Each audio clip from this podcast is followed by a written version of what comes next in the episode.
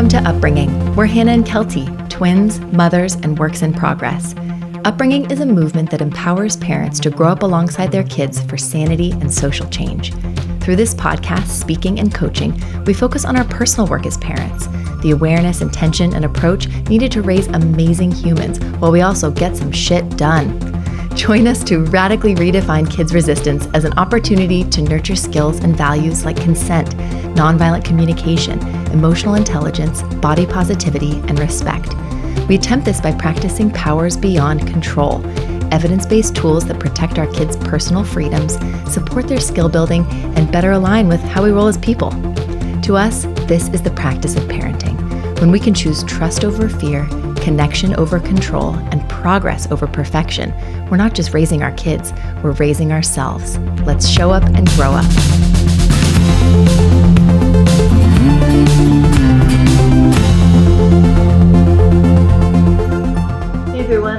This is Kelty. We're upbringing. Hello. We're here for our live Q&A to talk about our kids' big feelings and challenging behaviors, our own big feelings and challenging behaviors, and how we can use or practice, at least, powers beyond control in our parenting whenever we can. Why do we want to do that, Cal? Oh gosh, so many reasons. One, it feels better. Two, it aligns with our progressive ideals. Three, it creates a really nice relationship with our kids that feels better, not worse. Um, four, I'm like running out of numbers, but they're about a hundred. Why we're trying to practice these powers beyond control with our kids. which we can't always do. So I, I just want to make that really clear too. I think that, gosh, when we're doing this parenting work, when we're realizing that um, we're showing up in ways that were culturally conditioned to us, right? That like don't necessarily feel so great when our kids are resisting us, when they're challenging us at dinner, in the bathroom, in the bedroom, at the park, mm-hmm. at school, all of these things. Um, I think it can feel like, wow, we have to do this perfectly. Oh man, we mm-hmm. suck. We're so bad. And I think that so much about upbringing, what we're talking about, what we want to talk to you all tonight about is saying we're all doing the best we can, right? With the mm-hmm. skills we currently have. Hi, Lacey. Hi, Liz. Um, and what can we do to support ourselves better in these challenging moments with our kids? What can we do to support them better and our relationship better? This is progress over perfection, everybody. And that's what we like to talk about. So, some folks are already chiming in with some challenges going on. If you're listening here on uh, the Instagram Live, let us know what's happening with you and your kids right now. Yeah, I also want to just promote for a minute Mm-hmm. our Upbringing Collective. So, our new membership community that launched in September that has been so awesome to be part of. Yeah. We've got a handful, big handful of, of like, handful sounds like five people, but like, no. We've got a really great community going. We've It's got a lot, really fun. a lot happening, kind of engaging about these topics that are that everyone's struggling with around, like you said, Hannah, resistance, bedtime, mealtime, hygiene stuff, school stuff, sibling stuff, um, big feelings, anxiety, so many of the things, and how we can be supporting our kids' nervous systems. Um, and, and brains, how we can be supporting our own through that same process. So, check out our website to see if that could be a good fit for you and your family. Yeah, love that. It's been a really fun month. October has been pretty great. So someone mentions my two and a half year old that screams what she wants help.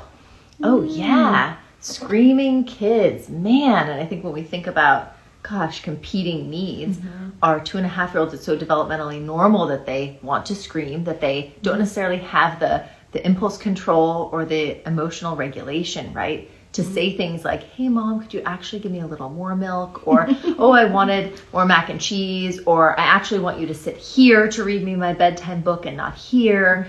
Or whatever it is. They just don't have that yet. And then when we think about our needs, most of us here who are here are are sensitive people, right? Who are mm-hmm. maybe empaths who are a little bit more spongy or who are just maxed out, right, by the chronic demands of our kids. So it's a really tricky situation. I just want to normalize it that like we don't need to look at it uh, from like a pathological perspective on our kids yelling what they're mm-hmm. actually doing and what we talk about so much in the collective is trusting in what our kids are doing as mm-hmm. being developmentally appropriate for them to regulate their nervous systems and mm-hmm. meet their needs the best they can with the skills they currently have. Yeah. So when that happens, can we be like, okay, so they're yelling their needs now. When they're yelling, that means they really need it or they really need something. It might not be the milk, it might not be the spoon, it might not be that thing, but they're needing something, and more often than not, their body's needing something liquid, food, movement.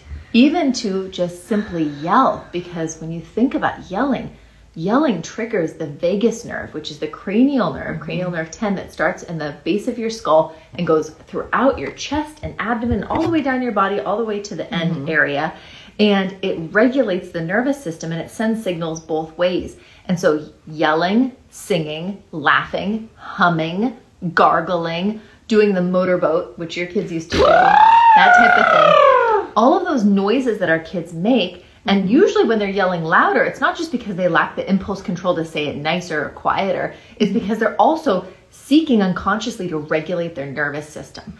So it's a very common thing for toddlers, especially, and then even kids and even older kids to use to get their needs met. I want to point too to the fact that two and a half year olds may be starting to go to um, kind of a daycare situation or older kids going to school. They're regulating their nervous systems all day. They're mm-hmm. holding it together. They're doing the things. They're saying, yes, please, no, thank you. I'm doing coat on, shoes off, all the stuff. Crisscross applesauce. Then they get home and they're just like, get me that fucking milk now. Yeah. And I think that we have to Capacity. be trying to, yeah, look at their at their kind of explosions of of needs as max in their capacity. How can we just be translating that? Wow, you really want milk. You were like, you're so ready for milk right this minute. Mm-hmm. I hear you. our our membership community, the collective, is doing a monthly book club, and our book club this month is Mona Delahooke's book, Brain Body Parenting, mm-hmm. and she talks so much about the body budget mm-hmm. that our kids have and that we have. Think right? of it as like a threshold.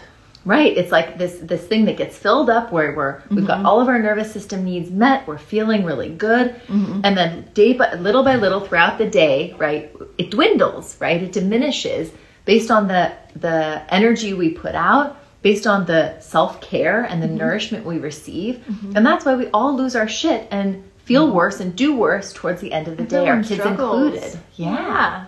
absolutely. Someone says, Hi, your podcast. Bedtime lately has been the hardest. My seven year old gets upset at bedtime lately, cries, and says, I don't love her, etc. Won't accept me trying to help her. oh, I'm so sorry that's happening. that's happening. Oh man. That's the so what are you trying to help her with? I would be curious to know. So, you know, um, what is what is, you know, I think we have to get really curious in those moments and say, Mm-hmm. what is it about um, these moments, our kids' outbursts, their big feelings, their challenging behaviors, all of those aren't um, obstacles to us learning and growing and moving through They're the day clues. their clues and their opportunities to say, I'm noticing mm-hmm. this pattern. My child is saying this or doing mm-hmm. this. Why? Why might that be? And so I'm just I'm curious about that.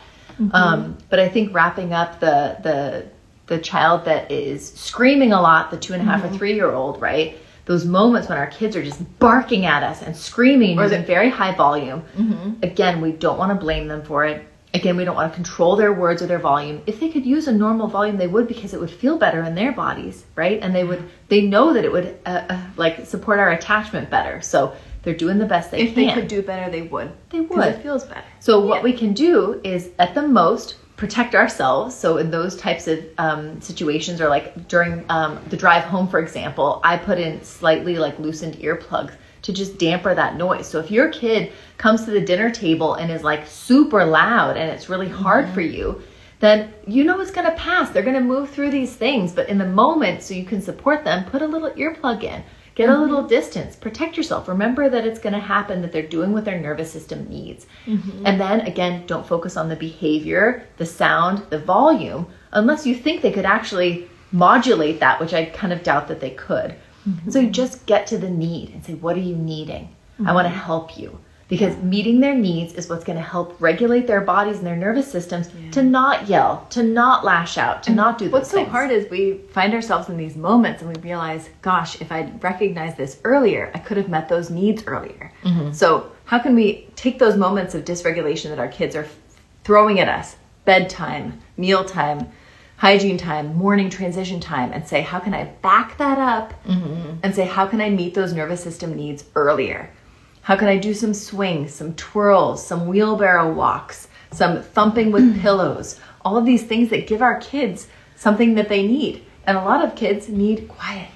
They need connection. They need snuggling. And other kids need getting bowled over by a pillow on the bed mm-hmm. over and over and over. What is We're- your kid looking for? I love that. We're coming out with a self reg, co reg guide mm-hmm. um, really soon in the next week or so, where we have all of those strategies and those ideas about what we can do to calm our own nervous systems in those moments that we're feeling triggered or mm-hmm. overwhelmed or flooded, and that we can also support our kids before, during, and after those tricky situations, also. Yeah. As far as the the kid who's seven and gets upset at bedtime, says that the parent doesn't love them, won't accept trying to help. That's a hard situation, I would say. Can you back that all up too? Not just in nervous system integration help, but also in time. It sounds like maybe this kid is a little bit overtired. I feel like that happens with a lot of us, especially in these summer months. We're just trying to get our needs met. We're trying to roll from potentially work into dinner, into a um, a bedtime atmosphere. Mm-hmm. And I think that if we can keep our mind on the clock, not in a way to control or force our kids to obey a routine in any way, but just with a consciousness that we can convey to our kids as well. I'm just trying to move us toward bed for this reason. Can we be all moving toward that? Think- is and, and instead of me helping mm-hmm. you or forcing you or cajoling you or f- anything into your room or into your bed, what's your body needing? And coming You back know the to that, to that conversation. What's your body needing right now? Right. And Bree mentions adds trying to help her calm down and help with feelings, trying to get to sleep. I'm figuring it's tiredness from the end of a long school day, which I bet it is. It's mm-hmm. overwhelm. It's total max capacity, low body budget, right? Mm-hmm. As Mona would say. And so I think trying to help her calm down is it's really good feedback when our older kids mm-hmm. say, you don't you know know me you don't love me all these things mm-hmm. that can feel really off-putting and scary to us but that's their communication language to say i'm really dysregulated i used to just cry and go mommy and hold on to you or i used to want to cuddle or whatever it is and now i'm seven and this is how i'm expressing my my sense of helplessness and dysregulation mm-hmm. is by projecting it onto you and our relationship and so in those moments, Brie, I think I would just say, You're not feeling connected to me. Okay. Thank you for mm-hmm. sharing that with me. I'm mm-hmm. here, right? And you would just de escalate the best you can in the moment. So we talk about presence in those tricky moments with our kids where we don't have to say too much, we don't have to do too much. We can don't just have to teach anything. we don't have to fix, we don't have to teach, we don't have to mm-hmm. control. We can just say, How can I help you? You tell me. And putting the power back in our kids' hands when it comes to their bodies, their bedtime, their emotions, and things can really be empowering to them. And then after the fact, so after bedtime, the next day, you can say, It was so tricky and things get a little bit wild and I don't know how to support you. What would mm-hmm. help you? You tell me. I don't know what's best for you. Only you know that. And we can experiment and try it out together, right? I love that. Someone shared 21 month uh, old biting and hitting finds it hilarious. I think that's mm-hmm. another example of mm-hmm. dysregulation that a lot of us don't necessarily um, get right away. We're like, if they're laughing, they're like a sociopath. While they're hurting somebody, obviously they're unhinged. This is really worrisome and scary, but laughing while hurting or doing these behaviors is a stress an- response. Yeah. It's it's anxiety. So it's it's just another face of of that kind of internal struggle that our kids have often. Yeah, I mean, our, our kids' stress language is all so unique and diverse to them, right? It's just like ours. And it changes over time. yeah. So our kids might be super cryy and throw themselves on the floor when they're stressed. Or they could be clingy and just want to be all over you. Or they could run away. All of a sudden, my kids started fleeing anytime they got upset. They're just poof, gone. Right. Or they might be wanting reassurance and talking to you constantly. Yeah. Right. Or they might be angry and trying to attack you. Things will change over time. These are not behaviors and situations that are going to happen forever. And, or that need to be curbed or addressed necessarily. no. And so I think that that's what I would recommend is focus less on the behavior. Focus less on your, what is it's it? farther down. focus less keep going oh gosh um focus less on the biting and the hitting we, yeah we've got a lot of I know here. you skipped a bunch Focus, of them. sorry. Focus less on the biting and the hitting and focus on the needs. Mm-hmm. Sounds like you're struggling. What are you needing? I'm going to protect my body. Okay you're wanting to hit. Let's move you over here if you want to hit mm-hmm. sounds like you really felt strongly about that popsicle i'm so sorry that you wanted to go outside and this isn't the time that we're going to go because we agreed about being inside for Well, this thing And that's a lot of talking, which can work depending on how dysregulated your child is. Someone mentions here, my three year old daughter always expresses her anger toward my husband with hitting and biting. How can we help her regulate? And I think, again, like Kelty said, Pre-regulate. back that up. and get her body regulated before these trickier moments at mealtime, bedtime, car time, to school That's time. the hard thing. Often all those kids things. are dysregulated and we say, go to your calm down corner. Take some deep breaths. Like, how do you feel when you're really dysregulated and someone says, calm down? That makes me want to be late. like, It's too late." nowhere near there right now. So we want to be preventative parenting, not emergency parenting, if and when we can. So thinking about when are these moments my daughter is mm-hmm. attacking my husband and hitting and biting and getting into like feral fight, flight, freeze mode, which is basically their their sympathetic nervous system going into total high arousal mode, right? Yeah. So that means they're dysregulated, their max capacity, their body budget is super low. And so we have to think, how did we contribute to this? What what could we be do, doing to support this? Mm-hmm. Are they hungry? Are they tired? Are they needing connection? Are they needing more agency or information? do they need to Right. regulate their nervous system by spinning or being upside down or Who getting fresh air or jumping or Right. rolling or getting Can pushed this, on? Can this demand that your partner is putting on this three year old maybe be done in a different way? Be done earlier, right? Be Mm-hmm. done post regulation and integration activity, right? Mm-hmm. So there's a lot going on, but I think in the moment, if your child is attacking you, Mm-hmm. age two to 12, right? You just, you can't talk because actually the receptors in kids' ears and anybody's ears when they're in fight, flight, freeze mode in a sympathetic nervous system response mode Mm-hmm. actually goes down to just hear like grunting animal sounds and mm-hmm. focuses on survival. So they can't actually hear a lot of our stuff. What we have to do is exude that calm presence as mm-hmm. best we can because it's hard.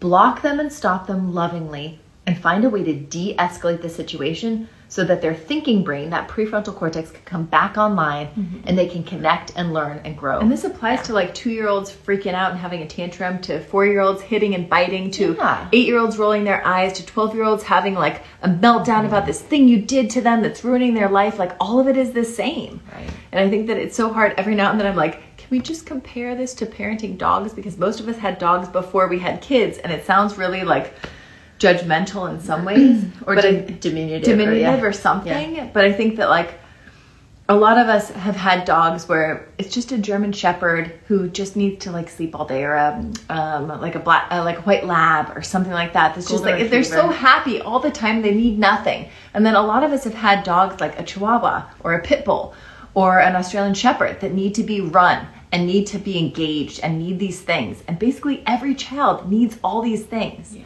Every child, regardless of their temperament, regardless of what they're showing up with, regardless of how much they're challenging us and what they're showing us they need, really truly needs connection, nervous system integration opportunities, Loving limits. loving limits, fresh air I outside. mean, blaming a child for biting somebody, it shouldn't be the child's fault because they were doing the best they could based on the skills they have with the nervous system they're experiencing in the Yeah. world they're experiencing.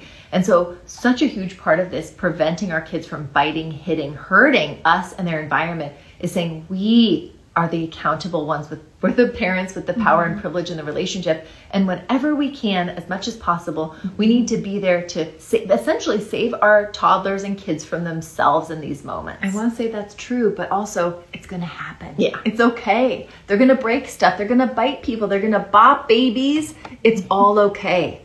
We're not bad parents for it. They're not bad kids for it. And I think no one tells us that. No one's like, oh my God, you're pregnant. So your kids are going to like beat up other kids and your babies are going to bite people and you're going to be attacked. And someone's going to, like, one of your kids is going to be like, you're the worst parent ever. Like, no one shares these things with us. Yeah. And it, and it, I just want to normalize that and say, not only is this prevalent through all of our relationships or a lot of our relationships, but it's all okay. It's, it's all part It's of the process good. and it's an opportunity to help our kids understand their needs and their nervous system right and help us understand our needs and our kids needs it's Yeah. all relationship building and self-building Someone said raising kids is like training dogs, and it's not training dogs, it's a tuning. It's a tuning to dogs, it's a tuning to kids, it's a tuning to partners. What are they needing? Where are they at their max capacity? What is their body asking for? How are they in relationship? it's more like whispering than than training I love that. if you think about it you kid know? whispering, partner Yeah. whispering. And Lacey, Dog whispering. Lacey mentioned, how do I transfer these concepts over to our kindergarten teacher? So tired of the peace bench and notes about disrespect. That sounds I'm like sorry. a timeout bench. Yeah, absolutely. Yeah. People like the attunement. Great. Thank you. It's fantastic. Thanks for being here. I mean, how do we connect with, gosh, that's something we're talking about in our upbringing community, the collective, is how do we handle mm-hmm. these things uh, where our kids are being impacted at their, their daycare, their kindergarten, their school? Mm-hmm. How do we support them and advocate for them when their caregivers are in a system or an institution that is kind of working against um, the needs and maybe. the values, yeah, in a big way. And they're doing the best they can. All the teachers are like, they're trying to get it done. They're trying to manage so many kids, right? Yeah. It's really tricky. there's no real yeah. answer to that other than step up and advocate lovingly for what you think you need and what your child needs. Yeah, and do it often and in small bits yeah. rather than let it build up and then kind of explode and be this big thing. Mm-hmm. I think also saying, do you have speakers come and talk to your teachers? Do you have speakers that come and talk to yeah. your families and parents? because people like us and so many others out there mm-hmm. are educators as well not just for parents but for schools and for teachers too yeah so um, and a lot of schools yeah. have budgets for that like yeah. bringing people on to connect and support those parents and those teachers you bet blair guard good to see you here says hi hannah and kelty a bit off topic i think but i have a child who i suspect may have some adhd neurodiversity do you have any accounts you'd recommend i follow for that kind of content we do, and we mm-hmm. we've just started a circle in our membership community of ADHD, uh, sensory processing disorder (SPD) um, parents, mm-hmm. or even parents who think their kid may be possibly diagnosed mm-hmm. um, with with that. Mm-hmm. Um, and that's what we're we've been like pulling together is all of those resources. And I don't have them on the top of my mind right now to to mention, but there are some really great accounts out there that are basically talking about the same things we do, which is saying it's really similar. It, it, doesn't matter in a lot of ways. There are certain things that are really helpful to identify about a child who is diagnosed with mm-hmm. SPD or ADHD or autism. Absolutely, for sure. The more we know and understand about mm-hmm. the spectrum and the needs and um,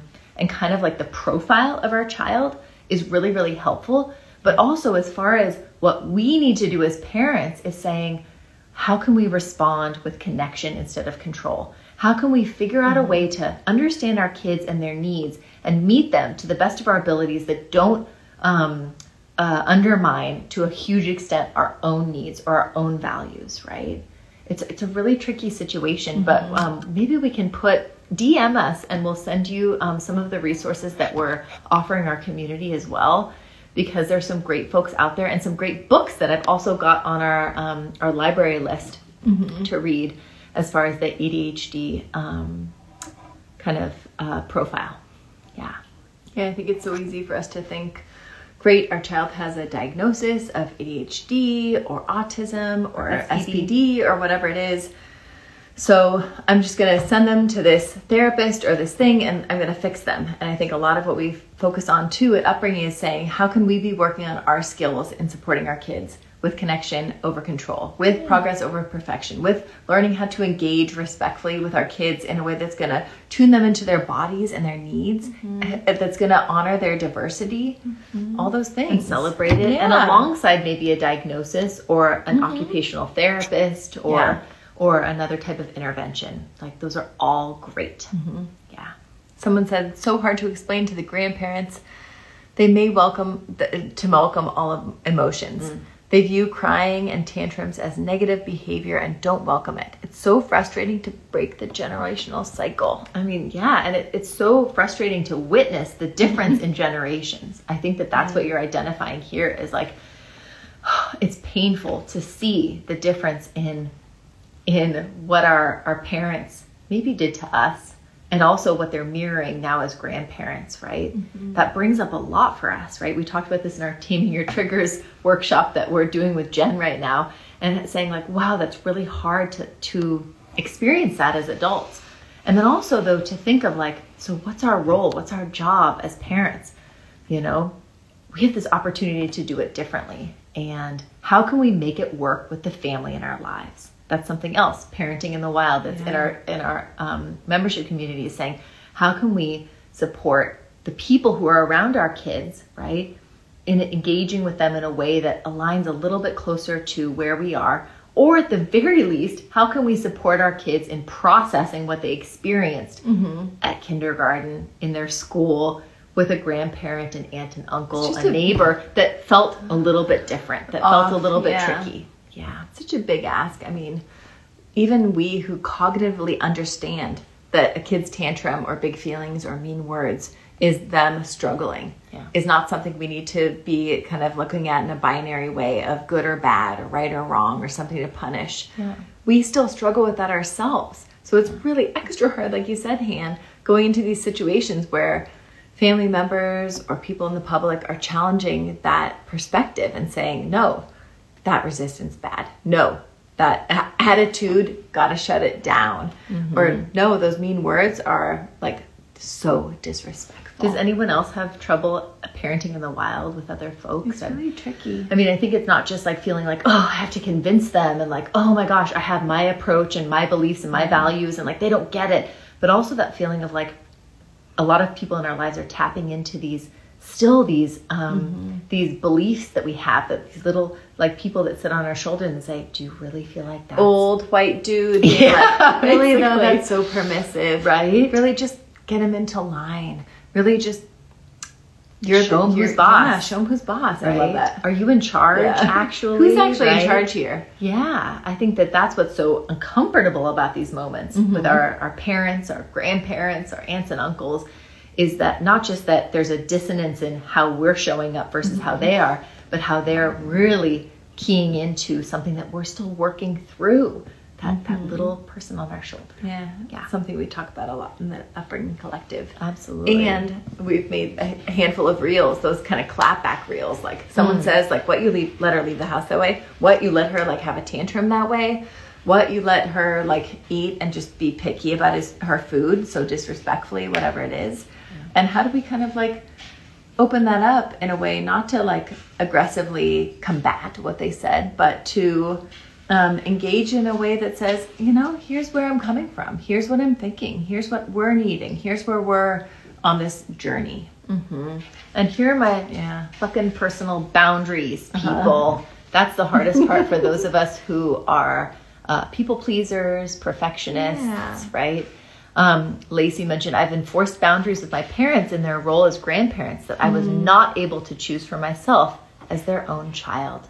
Wow, that is huge work. That is game changing, generational labor. That is incredible. And that is no easy feat. Excuse me. That's okay. Blair said, Lacey, that must feel so healing. Super happy for you and for your kiddos. Grateful they have you. Someone else said, Yes, in laws were in town and it was a challenging weekend.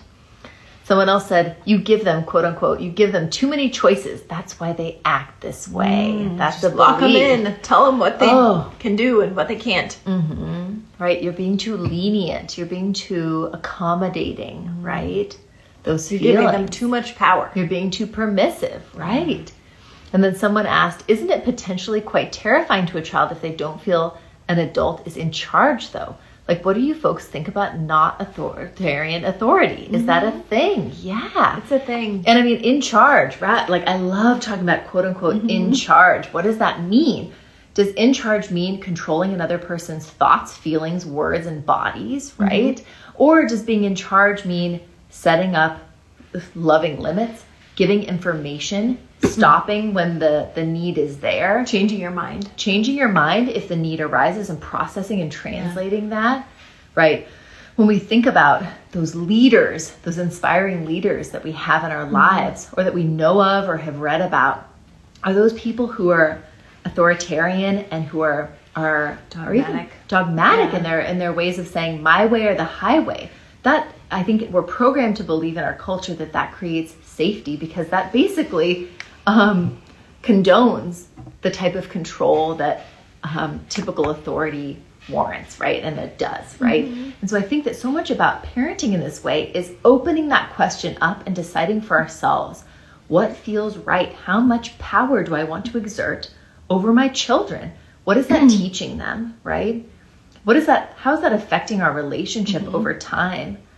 Right? How is it mm-hmm. affecting their self concept of who they are and what their needs are? Yeah. We want to be a little bit careful about that. Kids, everybody needs structure, everybody needs some boundaries, Yeah. but those need to be loosely held, mm-hmm. right? And they need to be in negotiation within a safe way so that kids can know they have authority over their bodies, their thoughts, their feelings, their actions, right? Yeah. I love that you bring that up of like, is it terrifying to a child if they don't feel an adult is in charge? And it can be. But I think it's a it's terrifying to an adult if they don't think that they're in charge. And I think that that's where we're all coming from is saying, this is so scary. If I give up a little bit of power to my child, if I make this a negotiation, yes, we do negotiate in our mm-hmm. family. What will happen? Will it be chaos? Will it be harder? It could be a little harder. Will it be more complicated? Yes, it could be more complicated. But we're teaching our kids about power over. We're teaching our kids about power and privilege and how to engage in conversations around that. I mean, there's a great example that just happened in my house the other day, and I hope that this could help you, um, Ignite Academic Coach. Um, so my, I dropped my kids off back at home after school. My husband is on board for the next several hours, and my daughter likes to just kind of start baking. That's her, basically mm. her sensory integration desire is to touch materials, Right. to put together things right now. That's what she likes to mm-hmm. do. And then my son gets home and he his sensory desire, his sensory seeking moment is to say, I want to chew crunchy things, right? And so he'll have a snack, they'll get a snack, but then he'll want to keep eating. And so my husband got really triggered and saying, mm-hmm. Oh my God, I can't take this. You, daughter, are baking and making a mess and eating the baking stuff that you're making. And it's not okay because then you won't eat dinner and there's a huge dishes mess. Son, who's six, you are snacking, snacking repeatedly, not putting anything away, and then also not being ready for dinner. and so, what my husband's immediate feeling was to be, so when he's feeling powerless, right, which most of us do, mm-hmm. is that we try to exert our power to feel more in control, right?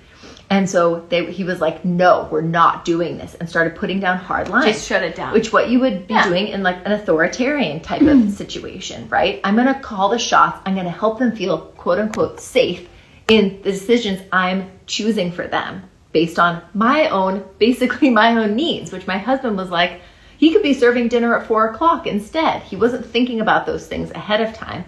What could I be doing? He was just saying, this isn't working with my uh, expectation, my script for the way I want this afternoon to play out.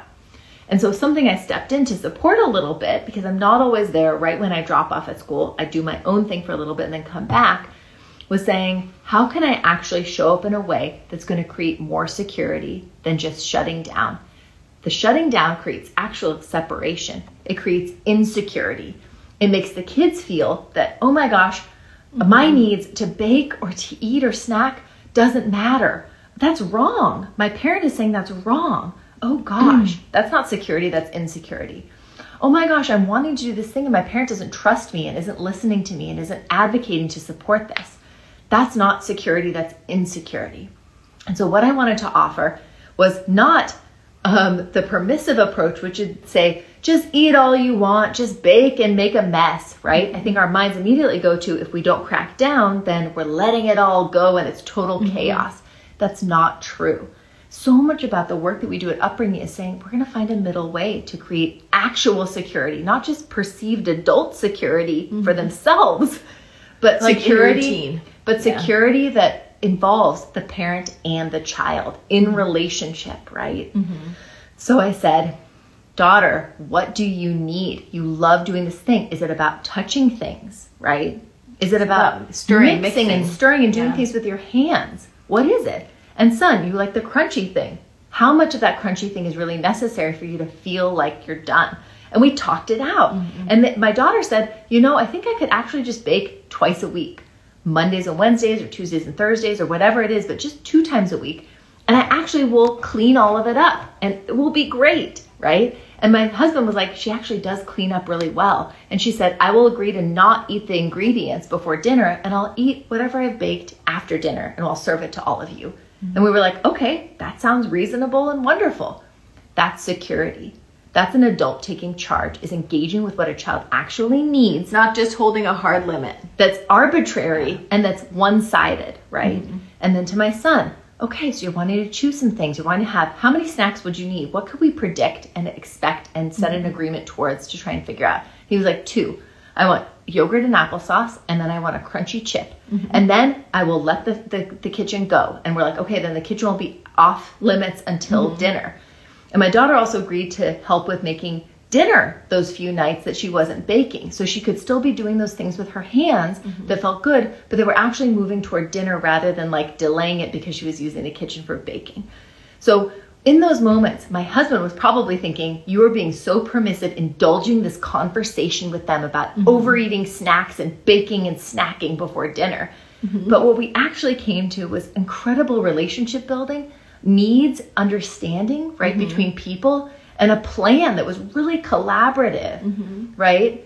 And that it's been feeling really, really good this week. And so that I just use that as an example to say, this is what not permissive parenting and not authoritarian parenting are, but what productive, middle of the way, respectful, engaged, relationship based parenting is.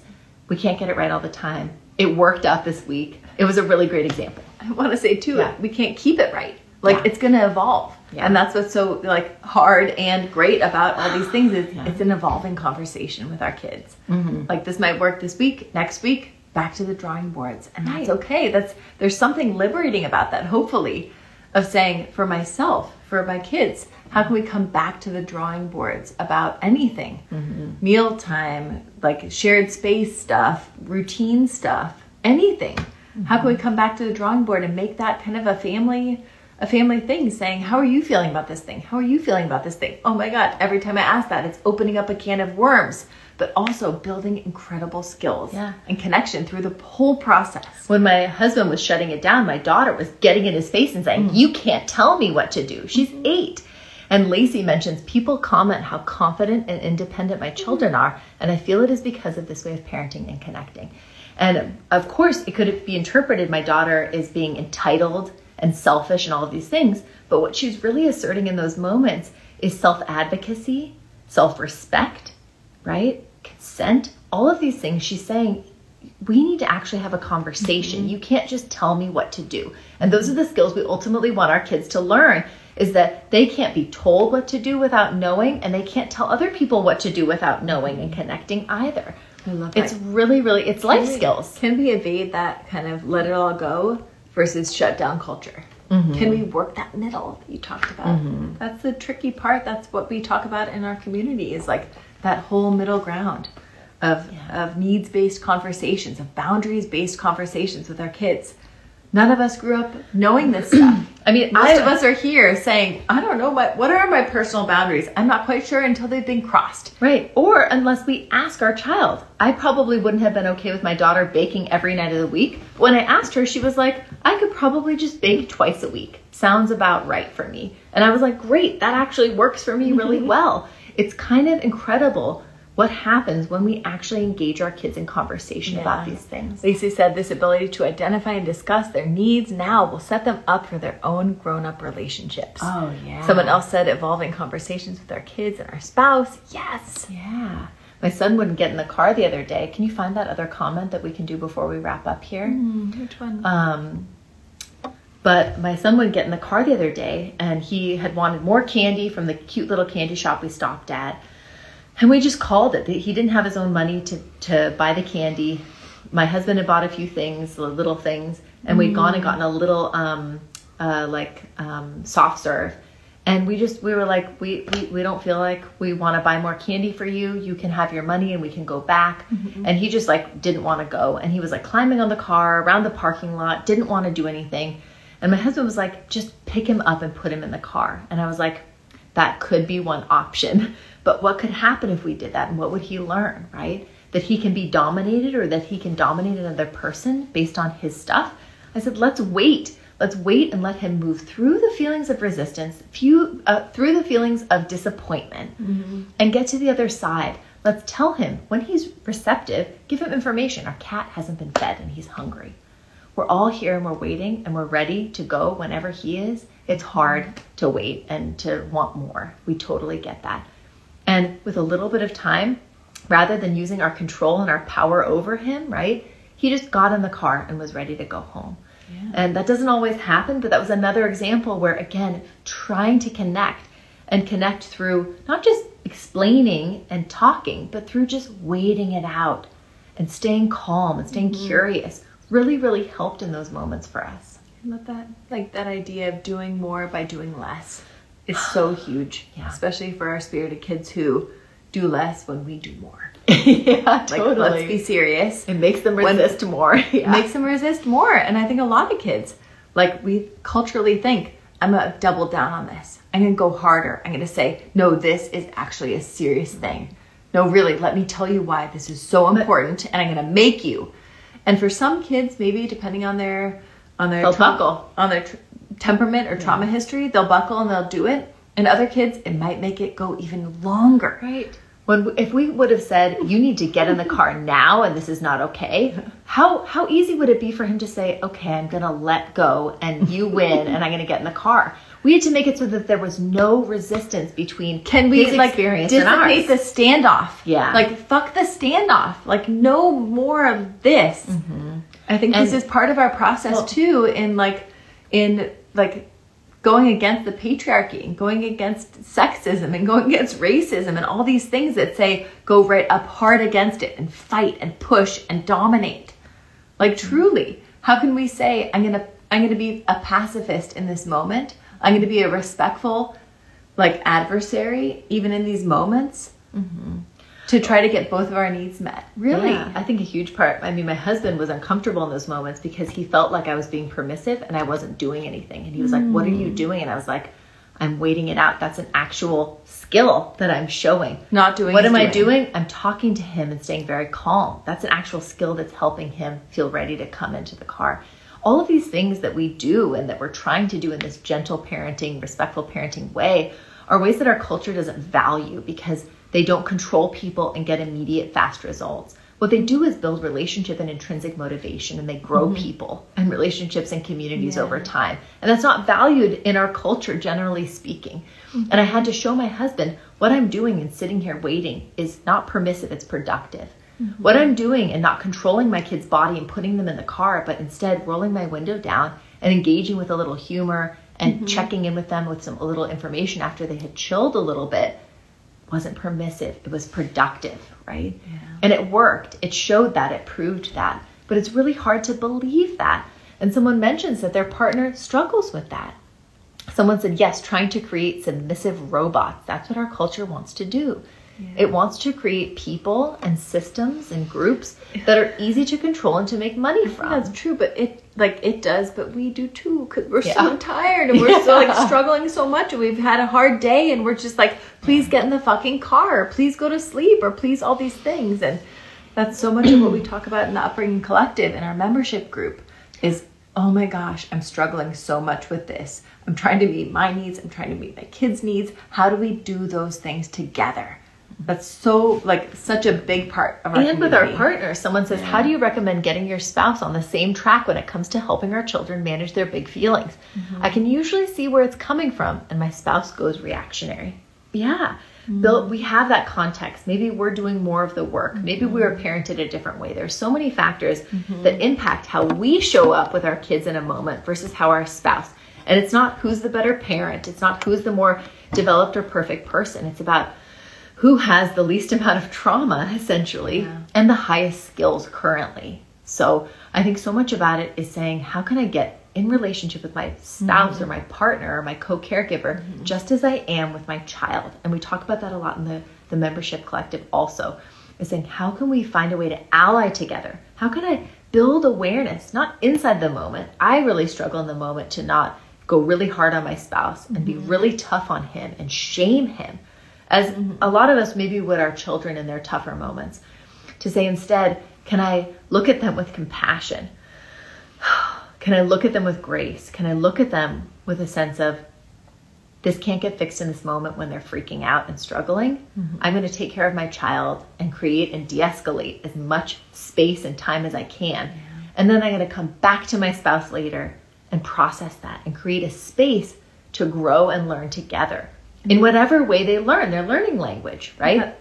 Oh, Oh, go ahead. Like no, we're gonna reading, podcasting, Instagram, Videos, videos, yeah. whatever it is, a counselor, whatever it is. Yeah. What would help my partner, spouse, or co-caregiver get on board a little bit with me, not in a pathological, they're Punitive. wrong, they're bad, they're a punitive way, Yeah. but saying you, you're you're where you are, we're where we are. I think that's the, happening. the question is how can we hold our partners accountable in a way that we want to try to hold our kids for their behaviors and their actions in a loving way, in a connective way, in a how can I support you in growing way. in a patient way, In a patient way, but also Yeah. I think maybe more for our partners than our, even our kids and saying, I need you to try to be this. I need you to try to learn this. I need you to be mirroring this. I need you as a partner in this in a way that we can't ask our kids because we are their attachment figure. Right. So it's not the same as with our kids. No. It has to be a little bit different with our spouses. Maybe we have to go to therapy with them and say, let's work this out with a we always high five. with a mediator. Let's work this out saying, here's what I'm needing, here's what I'm feeling, here's where you're, I'm feeling a little bit short from you in rounding this out for our family and growing to these goals that I hold so close. Yeah. And I know you do too. Let's do this. needs or whatever it is. Yeah. And therapy not being a punishment, but being an opportunity to grow Yeah. together, To right? connect. Yeah. Personagram uh, said, I'm with you in de escalating. What about safety concerns? My son has run under parked cars and into traffic. And that's again on us and our accountability to say we can't It's let not them that. de-escalating. That's We- safety management. We, we can't do that. We have to preemptively keep our kids safe so that they don't do those things. And if they do, If they do, 'cause they will. Yeah. my kid, my kid does. Yeah. And Hannah's Hannah has never had kids who put themselves in danger ever, never, ever. Like we can try to preempt it for sure, and then those moments that we can't, we're just on it, right? That's not about de-escalation; it's about safety, and that's okay. And we'll circle back on that later. Right. That's a big topic that we're going to talk about tomorrow, actually, on our weekly coaching call with the Upbringing Collective. So check it out on our website if you want to join monthly. Mm-hmm. Is the circle back, the power of the circle back. How can we teach not in the moment where we want to fucking grill their asses and tell them why what they're doing isn't working for us or tell the impact of their behaviors and their feelings and all the things? How can we connect later in a way that's shame free, that's consent based, that's connective, that's going to build our relationship fun. and do all the things that none of us got? right. That's what we're talking about tomorrow. Yeah, and knowing our kids will outgrow those behaviors of, Yeah. of pushing, Running away, pushing climbing under, zone. under cars. yeah. My son's six, and I'm hoping he will soon, sooner than later. Mm-hmm. It's hard, so I get that. Absolutely. We're all here together. We're all growing up together. Thank you so much for being Thank here. you. This is such just a happy place for us is connecting with you all. If you had extra questions um, or comments, feel free to DM us and we'll try our best to get to you. Um, we just so value these moments together Yeah. and um, we hope that they were supportive to you as well. Thanks for being here. right. We're gonna sign off. We'll be back next week. Bye, everyone.